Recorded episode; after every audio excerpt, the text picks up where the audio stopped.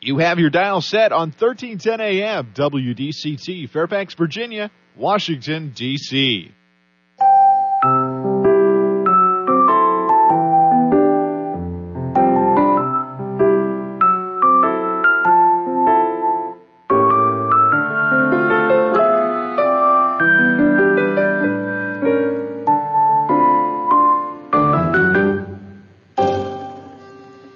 나른한 오후를 날려줄 워싱턴 미씨들의 수다. 안녕하세요, 미씨님들. 윤주와 함께하는 워싱턴 미씨네. 미씨님은 며느리 보셨나요?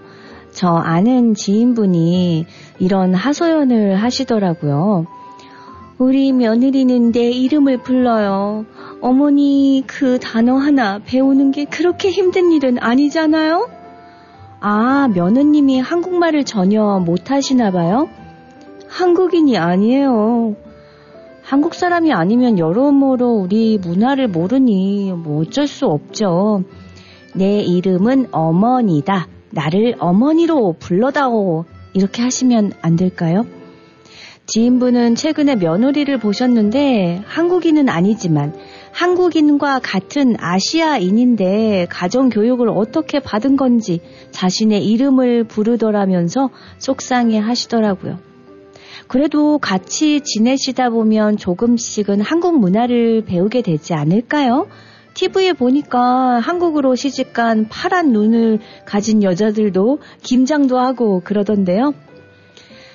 에휴, 요샌 며느리한테 잘못 보이면 힘들어져요. 내가 이 나이에 며느리 눈치 보며 살게 될 줄이야. 메시님들 어, 며느리 살이라는 말이 있더라고요. 시집살이만큼 힘들어서 혼자 속을 끓이다가 화병을 얻은 시어머니들이 많다고 합니다. 며느리는 마음에 안 들고 아들은 걱정되고 얼마나 힘들면 절연하겠다는 말이 나올까요? 그런데 며느리의 마음에 안 드는 점을 바꿀 수 있을까요? 쉽지 않겠죠. 며느리 생각을 강제로 바꿀 수도 없고 괜히 바꾸려다 아들과 며느리 사이만 나빠질 수 있으니까요. 한국 가정법률 상담소의 상담 통계에 따르면요. 이혼 사유 중에 고부 갈등이 첫째 원인이 된 경우는 지난 1998년 70건으로 전체의 3.9%였는데요. 그러나 지난해 15건으로 1%에 불과했다고 합니다. 며느리와의 관계를 상담하는 시어머니가 고부 갈등을 상담하는 며느리만큼 많아졌다고 하는데요. 이 같은 양상은 급격한 사회 경제적 변화와 홍수처럼 밀려오는 사고의 변화 등이 원인으로 지적되고 있어요. 균등한 교육을 받은 며느리들이 더 이상 권위주의적인 시어머니를 원치 않는다는 것을 이제 시어머니 세대가 감지하는 것이죠. 때문에 시어머니 세대도 어쩔 수 없이 변화하고 있는 것일 테고요. 며느리 세대의 취업이 증가하고 분가가 일반화되면서 시집보다는 친정 쪽과 더 가까워지니 시어머니의 개입 여지가 적어진 것도 요인이 되고 있어요. 요즘은 정말 며느리한테 잘못 보이면 안 된다더니 며느리 살이 이런 단어가 생기는 날이 왔군요. 오늘은 12월 19일 화요일입니다. 워싱턴 미신의 렉시의 하늘 위로 들려드리면서 시작해 볼게요.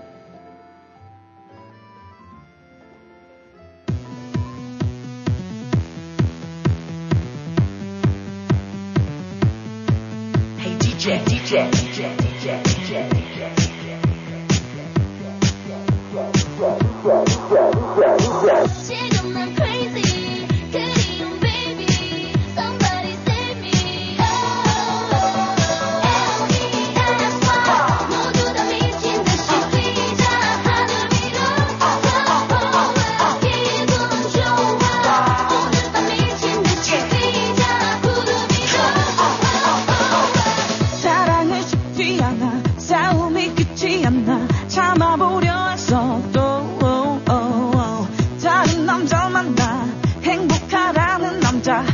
다시 나를 두고 떠났어. 어디론가 떠나보는 거야. 듯이 이 공간 내가 숨을 쉴 수 있는 곳. 모든 고민을 버리고 하늘을 날아보는 내 거야. 나의 목을 실어봐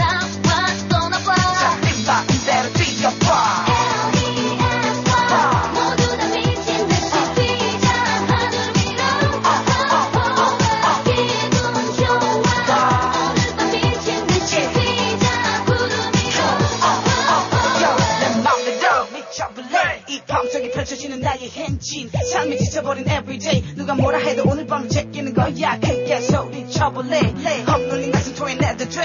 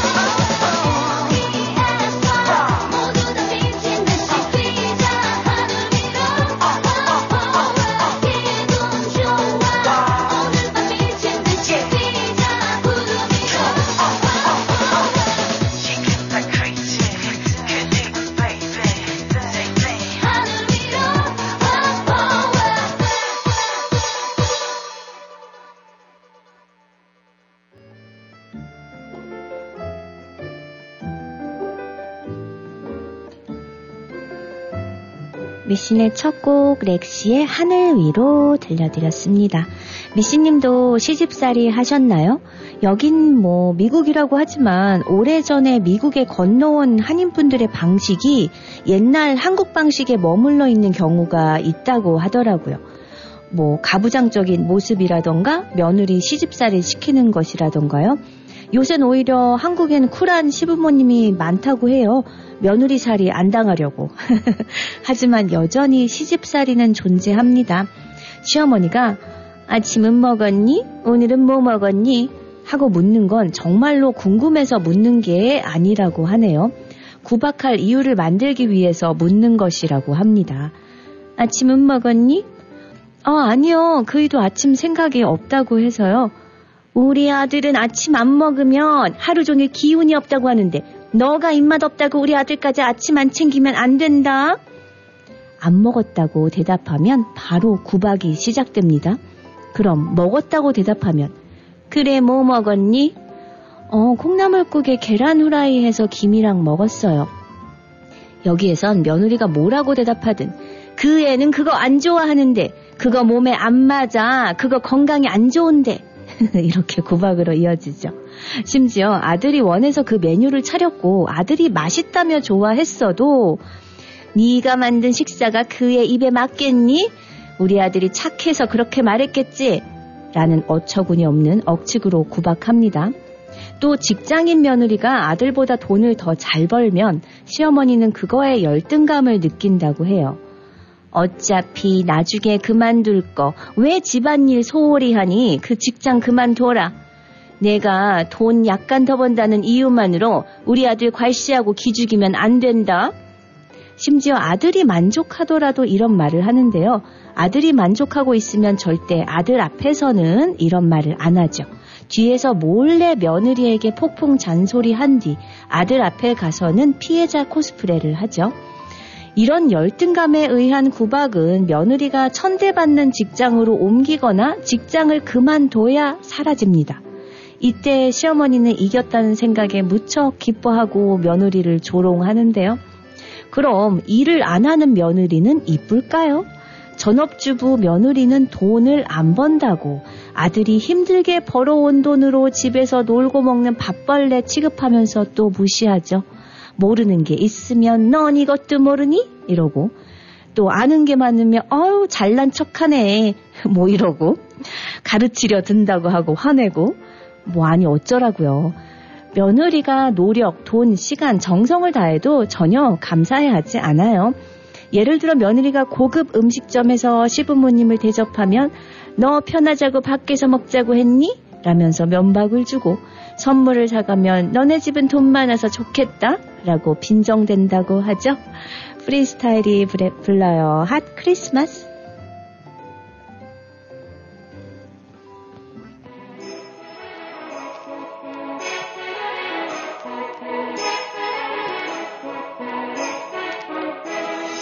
눈이 내리고 거리마다 불이 켜지고 온 세상을 환하게 비추죠 저기 오네요 아무렇지 않아 보여도 내게 무엇보다 눈부신 요즘 들어 모든 것이 내 발목을 잡아 길을 걷다가도 우두커니 발을 멈춰. 사방을 둘러봐도 함께 가야 할 곳. 눈에 띄는 물건조차 나보다는 너.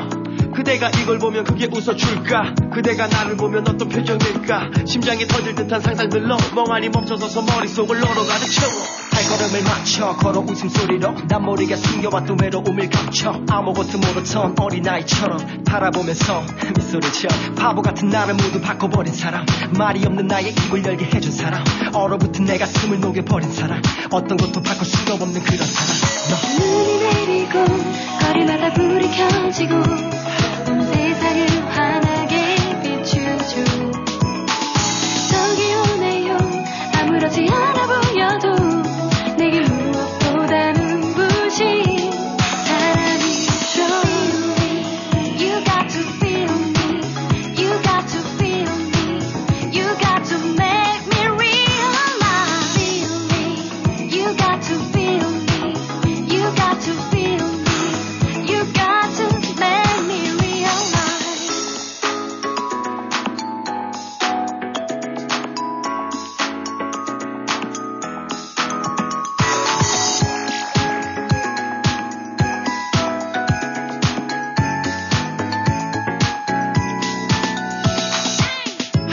난다는 게 이런 기분일까? 나 지금 영화 같은 꿈을 꾸는 걸까? 요즘은 멍해지는 일이 너무 많아. 정신 나간 사랑 같다는 거 나도 알아. 매일같이 불면증에 시달리며 살아. 사랑에 푹 빠져서 매일 잠도 못자. 그대가 바꿔놨어 하나부터 열까지. 내 손을 놓지 말고 이 세상 끝까지. 찬바람이 내 볼을 스쳐도 너를 생각하면 아무렇지 않아. Just like 눈이 내리는 것처럼 거리에는 한가득히 종소리가 울려 퍼져 싫어하던 겨울이었어. 여긴 언제나 혼자 걷던 거리였어. 너와 함께라서 너무 따뜻해. 행복한 이 순간이 영원하길 간절하게 살 눈이 내리고 거리마다 불이 켜지고 온 세상을 환하게 비추죠. 저기 오네요. 아무렇지 않아 보여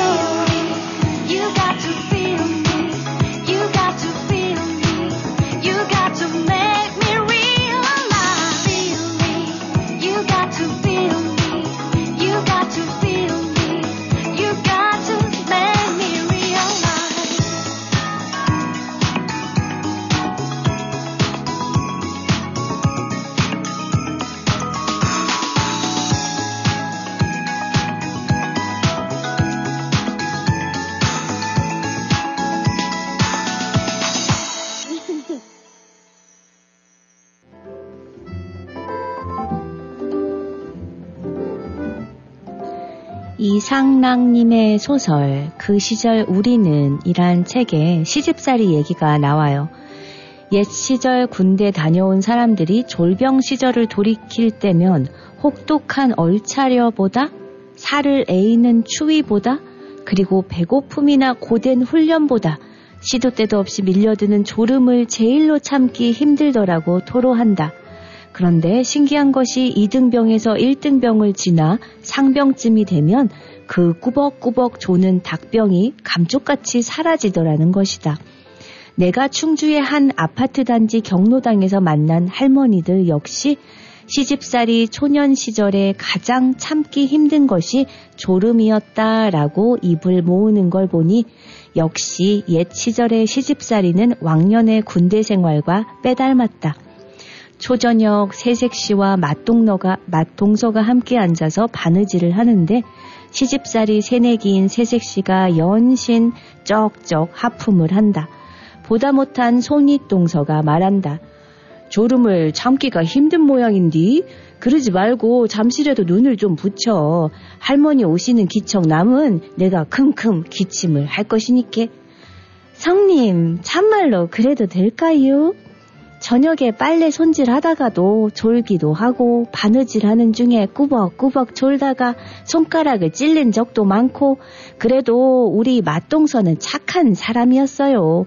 물론 눈을 붙였다가 할머니한테 들키면 된통 지청구를 들었지요. 하지만 할머니는 야단을 쳐놓고 이렇게 타일렀어요. 너희 시아버지가 한번 오그라지면 펴질지 모르는 성질머리라 너를 시아버지 눈밖에 안 나게 하려고 내가 미리 야단을 치는겨 하고 유정윤 할머니의 시집살이 얘기가 이 대목에 이르자 경로당에 함께 둘러앉았던 할머니들이 너도 나도 한마디씩 보탠다. 에이, 시어미보다 손윗동서 시집살이가 더 매운 법인디, 할머니네 맛동서는 천사였네, 뭐. 그 집은 시집 시어머니가 실권이 없어서 며느리를 달리 괴롭히지도 않았다면서요? 시할머니도 그만하면 부처님이지 뭐 그런 시집살이라면 콧노래 부르면서 허겠네. 그러면서 가끔 돌이키기에도 끔찍한 호된 시집살이의 경험들을 한숨에 버무려 늘어놓는다. 그러니까 내가 첫 이야기 상대로 삼은 유정윤 할머니의 경우 그 시절에 세댁들이 감내해야 했던 평균적인 시집살이보다 훨씬 편하고 수월했다는 얘기다. 그런데 새색시 유정윤을 정말로 맥빠지게 만든 사람은 다름 아닌 그의 남편이었다. 신부와 18 동갑내기였던 그 신랑은 철이 들여면 아직 먼 어린 아이였던 것이다. 할머니, 우리 각시 아주 못됐시오. 아까 밥상 내가다가 뚝배기를 하나 깨뜨렸다는데요. 얼른 치워서 딜 안에다 갖다 버리고는 나보고 아무한테도 얘기하지 말라고 그랬시오. 혼내주세요. 이렇게 일러바치기 일쑤였는데 그러면 오히려 할머니가 손자를 야단쳤다. 못난 놈, 지색시 잘못을 덮어줄 생각은 안 하고 사내 놈이 어디서 고자질이나 하는 것이요. 그리고 나서 또 할머니는 철없는 신랑을 이해하라고 등을 두드려 주었다. 18살짜리 신랑이 그랬으니 당시 좋은 바람을 타고 일찌감치 신부를 맞이했던 12살짜리 꼬마 신랑들은 오죽했을까? 결혼한 지 5년이 지났다. 철부지 남편도 어느덧 성인이 되어서 군에 입대하였다. 그런데 하필이면 그때가 전쟁이 한창이던 1951년이었다. 그해 정초 초일의 날에 딸을 낳았는데 한 달도 안 된 2월 초사은 날에 입대한 거예요. 제주도에서 석 달 훈련 받고 전쟁터로 나갔고 동지딸의 전사 통지서가 날아왔더라고요. 스물셋 되던 해에 이른바 전쟁 미망인이 돼버린 것이다. 함께 살 때에도 그녀의 시집살이에 방패막이가 돼주지 못했던 남편이었지만 막상 혼자가 되고 보니 살아갈 히, 길이 막막했다. 그래서 그녀는 결단을 내렸다. 집안에 박혀 사는 건 숨이 막혀 못 견디겠으니 장사길로 나서서 행상을 했다. 그러다 스물아홉 되던 해 결혼에 실패했던 한 남자를 만나서 시집 눈치 따위 안 보고 재가를 했다. 그 뒤로는 뭐 그런 대로 잘 먹고 잘 살았다고 합니다. 산다라박이 불러요. 페스티벌.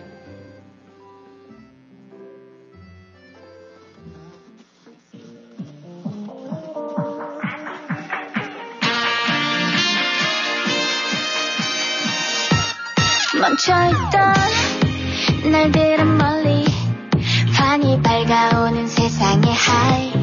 태양비로 아찔한 와이 높이 날아오를 준비가 된 거야.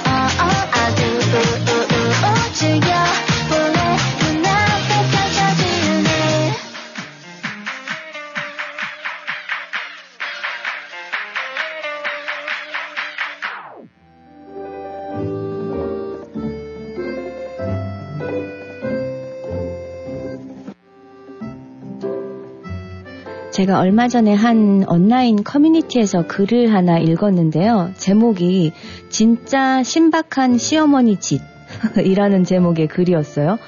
얼마나 신박하길래 시어머니한테 짓이라고까지 할까 생각했는데 글을 보고는 아, 짓 맞네. 바로 공감되더라고요. 글쓴이는 출장이 잦아 시어머니가 남편 밥을 챙겨준다는 빌미로 집에 자주 방문하시는데요. 지난주에도 출장을 다녀왔는데 옷을 갈아입으려고 옷장을 여는 순간 뭔가 이상했죠. 시어머니가 고가의 원피스나 코트, 재킷 등 내 옷을 거는데 사용한 튼튼하고 좋은 옷걸이를 죄다 빼서 남편 옷에 끼워서 걸어 놓으신 거예요. 내 옷들은 전부 저렴한 플라스틱 옷걸이에 걸어져 있었어요. 남편은 어머니가 여자 옷 비싼 걸 못 사보셔서 남자 옷이 더 비싼 줄 아시고 좋은 옷걸이를 사용해야 한다고 생각하신 거야. 라고 말하며 원상태로 돌려놓았지만 진짜 이런 신박한 아이디어는 어디서 떠오르셨을까? 신박한 시집살이 탑에 들어갈 거예요. 정말 황당할 것 같죠? 시집살이는 사람 사는 곳이라면 시대 불문 동서고금을 막론하고 어디에나 존재해요. 다만 그 양상은 외국은 물론 한국의 과거와도 차이가 아주 큰 편이지만 지금도 어디선가는 여전히 이루어지고 있는 현상인 것 같아요. 그럼 왜, 도대체 왜 같은 여자끼리 그렇게 며느리를 못 잡아먹어서 안달이죠? 여자의 적은 여자라서요? 며느리를 구박하는 이유는 여러 가지가 있는데요. 자기 집안을 과시하기 위해서인 경우가 있어요. 남자의 스펙이나 남자 쪽 집안 권력이 여자 쪽보다 더 큰 경우 시부모가 갖은 무시를 할 때도 있죠. 예를 들어 상견례 자리에서 시모가 대놓고 내 아들은 내 아들 정도 되는 남자라면 훨씬 잘 살고 능력 좋은 여자 만날 수 있었는데 기왕 너한테 장가 보내게 됐으니 감사하게 여기고 내 아들 내 아들 하늘같이 잘 모셔라 하는 식으로 무안을 주기도 하는데 이때 친정 어머니가 그쪽 아들놈이 얼마나 잘나서 이러는지 모르겠지만 우리 딸은 아쉬울 거 전혀 없으니 그렇게 아들이 잘났으면 댁들이 원하는 능력 좋은 며느리 어디 한번 잘 찾아보세요. 라고 말하며 상견례를 파토내면 진짜 별 상그지 집안이 자존심은 살았네. 못 배워서 교양 없는 티 내는 거야 뭐야. 라며 뻔뻔하게 집안 욕을 합니다. 또 시어머니가 며느리를 구박하는 이유로는 군기를 잡기 위함이죠. 시어머니 쪽에서 자신을 마님 내지는 여왕으로 알고 며느리를 처갓집으로부터 사온 노비로 여기기 때문에 가족으로 대하지 않고 시가 사람들을 일방적으로 받들어 모시라고 강요하는 거예요. 남편은 아내와 어머니를 둘 다 가족이라고 여기지만 시어머니는 며느리를 천한 계집종 정도로만 인식하는 거죠. 아들에 대한 소유욕일 수도 있어요. 시어머니 입장에서는 그동안 힘들게 키운 귀한 아들을 냅다 빼앗아가는 동성이라서 며느리를 홀대하게 되죠. 이런 이유들이 아니라면 그냥 인성이 나빠서일 수도 있어요. 그냥 못돼 먹은 시어머니인 거죠. 심리적 요인, 사회적 요인이기에 어떻게 시어머니와 인간적으로 친해지면 원인을 이야기하고 설득하면 답이 보이지만 아이의 인성이 글러먹었다면 답이 없어요. 이건 그냥 타인의 문제가 아니고 시어머니 본인이 개념이 없는 것이기 때문에 며느리뿐만 아니라 다른 주변인들 모두가 시어머니를 싫어할 수밖에 없는데요. 다만 며느리가 가장 오래 부대껴야 할 뿐, 이게 최악이네요. 애프터스쿨이 노래합니다. 플래시백.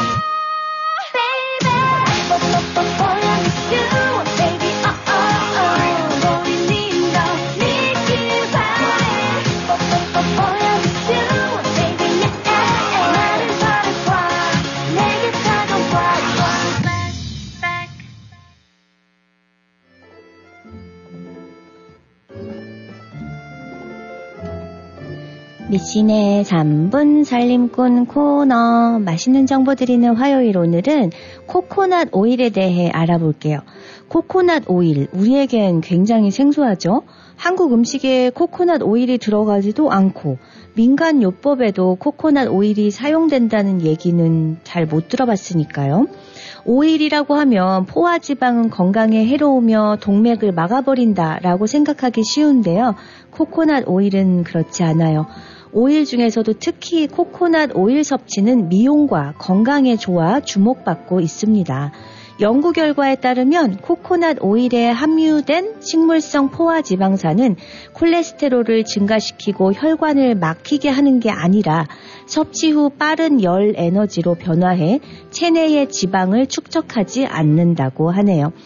또한 코코넛 오일은 중세 지방산 등의 유익한 성분을 포함하고 있고요. 칼로리도 낮고 저밀도, 콜레스테롤의 특성이 있기에 가장 건강한 식용유라고 하죠. 코코넛 오일은 다이어트에도 효능이 뛰어난데요. 탄수화물 섭취를 제한한 상태에서 포만감을 주려면 인슐린 호르몬을 자극하지 않고 지방을 적절히 섭취해야 하는데 이때 필요한 것이 바로 중세 지방산이거든요.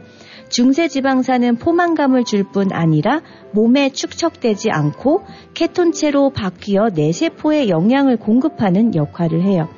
코코넛 오일을 식용으로 사용할 경우 유기농 인증 코코넛 오일을 선택하시는 것이 좋고요.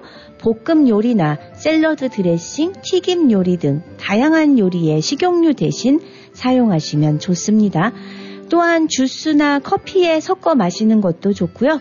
매일 한 숟가락 정도 코코넛 오일을 섭취하는 것만으로도 신체를 건강하게 할 수 있다고 해요. 또 어, 코코넛 오일은 액체가 아니고요. 고체 형식으로 통에 담아 있어요. 여러 활용법 알아볼까요? 치약 대신 코코넛 오일로 이를 닦아보세요. 천연 치약을 오랫동안 사용하면 충치, 치은염, 잇몸병을 예방할 수 있습니다. 코코넛 오일을 몸에 바르면 건조한 피부를 촉촉하게 만드는 효과가 있고요. 기미를 엷게 해주고 튼살 예방에도 효과적이죠. 또 아이 메이크업을 포함한 모든 화장을 깨끗하게 지울 수 있어요. 아기들의 기저귀 발진에도 효과가 있어요. 아기 엉덩이는 기저귀에 염증이 생기기 쉬운데 엉덩이를 닦은 후에 코코넛 오일을 발라주는 것만으로도 기저귀 발진을 예방할 수 있다고 합니다. 땀띠에도 효과적이에요. 또 헤어 케어에도 좋죠. 갈라지는 모발과 건조한 모발에 오일을 충분히 바른 후에 랩이나 샤워캡을 쓰고 30분에서 2시간 팩을 한 후에 샴푸로 감아주면 모발에 탄력을 주고 촉촉한 윤기를 줍니다. 미용실에서도요, 코코넛 오일 트리트먼트가 주목을 받고 있죠. 또 면도 오일 대신에 코코넛 오일 사용하면 부드럽고 보습 효과까지 있고요. 코코넛 오일은 무좀 치료에도 효과적이라고 해요. 또 갈라진 발 뒤꿈치 부분에 코코넛 오일을 바르고 양말을 신고 자면 다음날 예쁜 발 뒤꿈치를 볼 수 있다고 합니다. 민간 요법에도 좋은 어, 활용도가 있어요. 화상 입었을 때 부위에 바르면 소염작용이 있기 때문에 따끔거림과 통증이 즉시 사라지고 모기에 물렸을 때도 코코넛 오일을 바르면 가려움이 없어지고 치유도 빨라진다고 합니다. 건조한 입술에 바르면 자외선 차단과 보습 효과도 있고 또 찰과상, 상처에 코코넛 오일을 바르는 것만으로도 통증이 빨리 완화되고 상처 치유도 빠르다고 해요. 코코넛 오일을 습진과 건선 부위에 바르면 완화를 해주고요. 또 여두름 피부에 직접 바르는데 만성 여두름에도 효과적이라고 해요. 또 금속에 바르면 윤기가 나고 가구 왁스로 사용하셔도 되고 만모된 가죽 손질에 사용해도 그만입니다. 현진우의 노래 그 사람이 보고 싶다 들려드릴게요.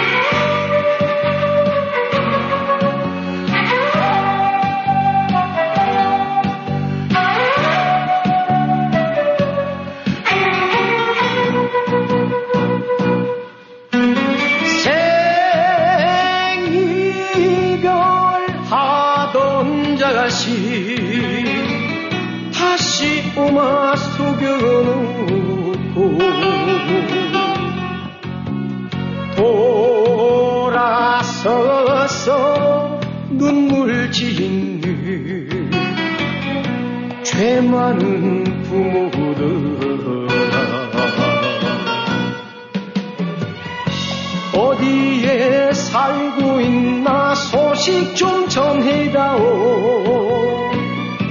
옥매여 숨이 막혀 할 말을 잊었네 눈물에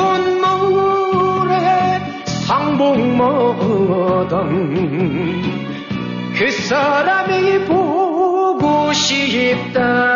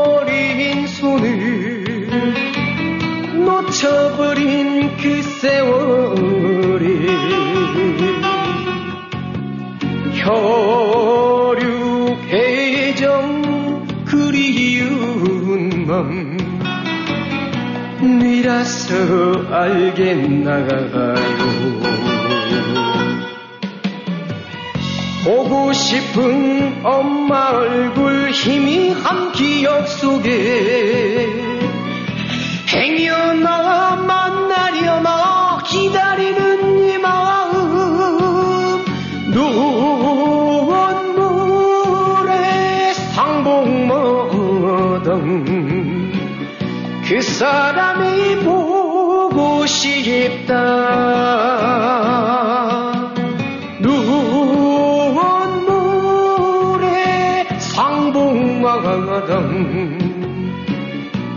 사람이 보고 싶다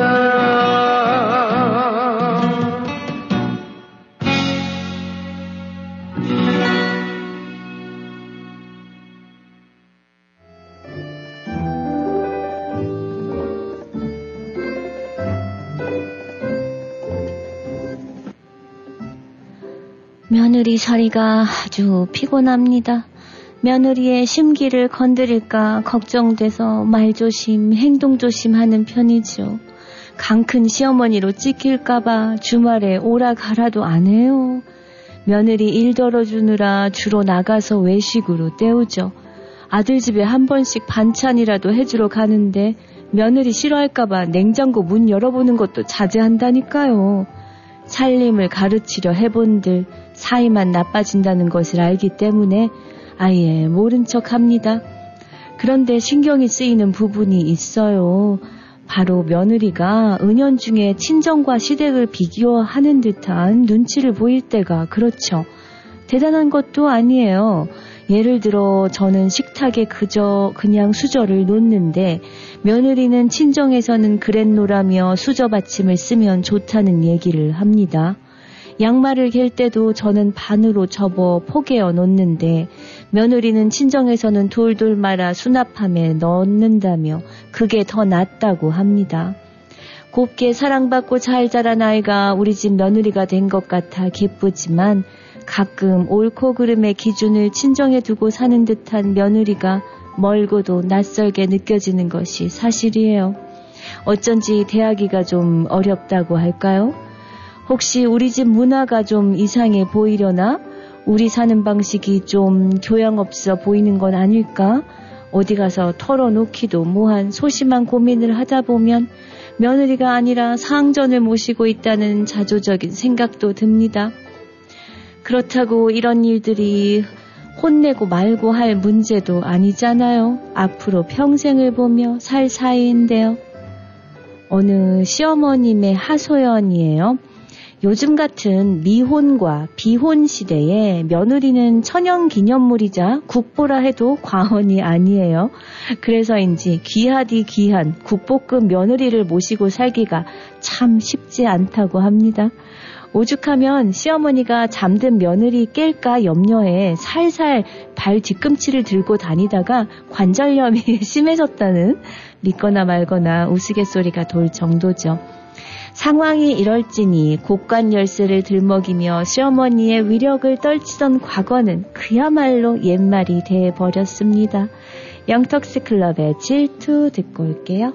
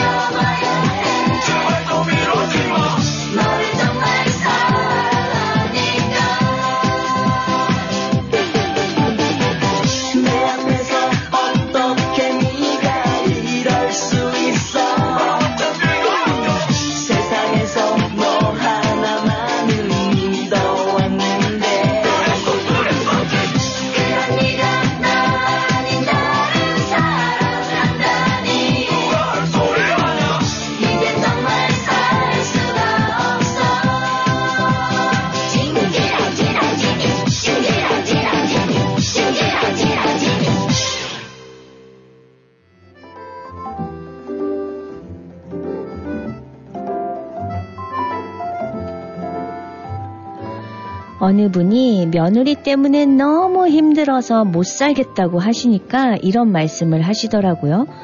나는 이랬는데, 나는 저랬는데, 라는 생각을 내려놓으시라고요. 지금 시어머니들은 누군가의 며느리였을 때 많은 희생과 헌신을 했죠. 그래야 하는 사회 분위기였기에 당연한 듯 여기며 살았어요. 그런데 내 며느리는 그렇지 않은 겁니다. 지금 아들 부부의 상황 역시 있는 그대로 받아들일 수밖에 없는 시대가 된 거죠. 우선 내 며느리는 나와 다르다라는 사실을 인정해야 합니다. 우리가 서로에게 불쾌해지는 건 나에 대해 옳다 그르다는 판단을 했다는 생각이 들 때지 생각이 다르기 때문은 아니니까요. 우리 시어머니들은 자신의 가치관, 인생관을 가지고 며느리 시절을 보냈고 이 시대의 며느리들은 또 그들의 생각대로 삶을 살고 있는 거라고 그냥 인정해야 한다는 거죠. 모든 것을 인터넷으로 구입하고 심지어 식재료를 인터넷으로 주문하는 며느리와 인심에 기대어 시장에서 나무를 사던 시어머니와의 접점은 얼마나 있을까요? 그저 너는 그렇구나 하는 자세가 필요합니다. 황당하고 속상할 수 있지만 어쩔 수 없이 받아들여야 하는 감정이에요. 또 이미 독립된 가정을 꾸린 자녀들의 삶은 그들이 결정하고 그들만의 삶을 살도록 내버려 두는 게 좋아요. 자녀는 아무리 나이가 들어도 물가에 내어놓은 아이 같다고 하지만 그들도 적절한 좌절을 겪으며 자기 자신의 삶에 책임지고 살도록 삶의 결정을 스스로 하도록 내버려 두면 어떨까요? 그리고 자신의 삶을 살아보는 겁니다. 지금까지는 며느리, 아내, 어머니의 역할을 하며 훌륭하게 살아왔으니 이제부턴 온전히 나의 삶을 살아야 할 순서라고 생각해 보세요. 요즘은 50 플러스라고 해서 인생 2막을 아름답게 준비, 준비하는 분들 많으신데요. 다른 가족 구성원은 저만치 물리치고 자신만을 위해 살면 어떨까요? 나만의 wonderful second life를 향해 출발해 보세요. 워싱턴 미신의 마지막 곡 신성우의 내일을 향해 들려드리면서 윤주는 인사드릴게요. 사랑합니다.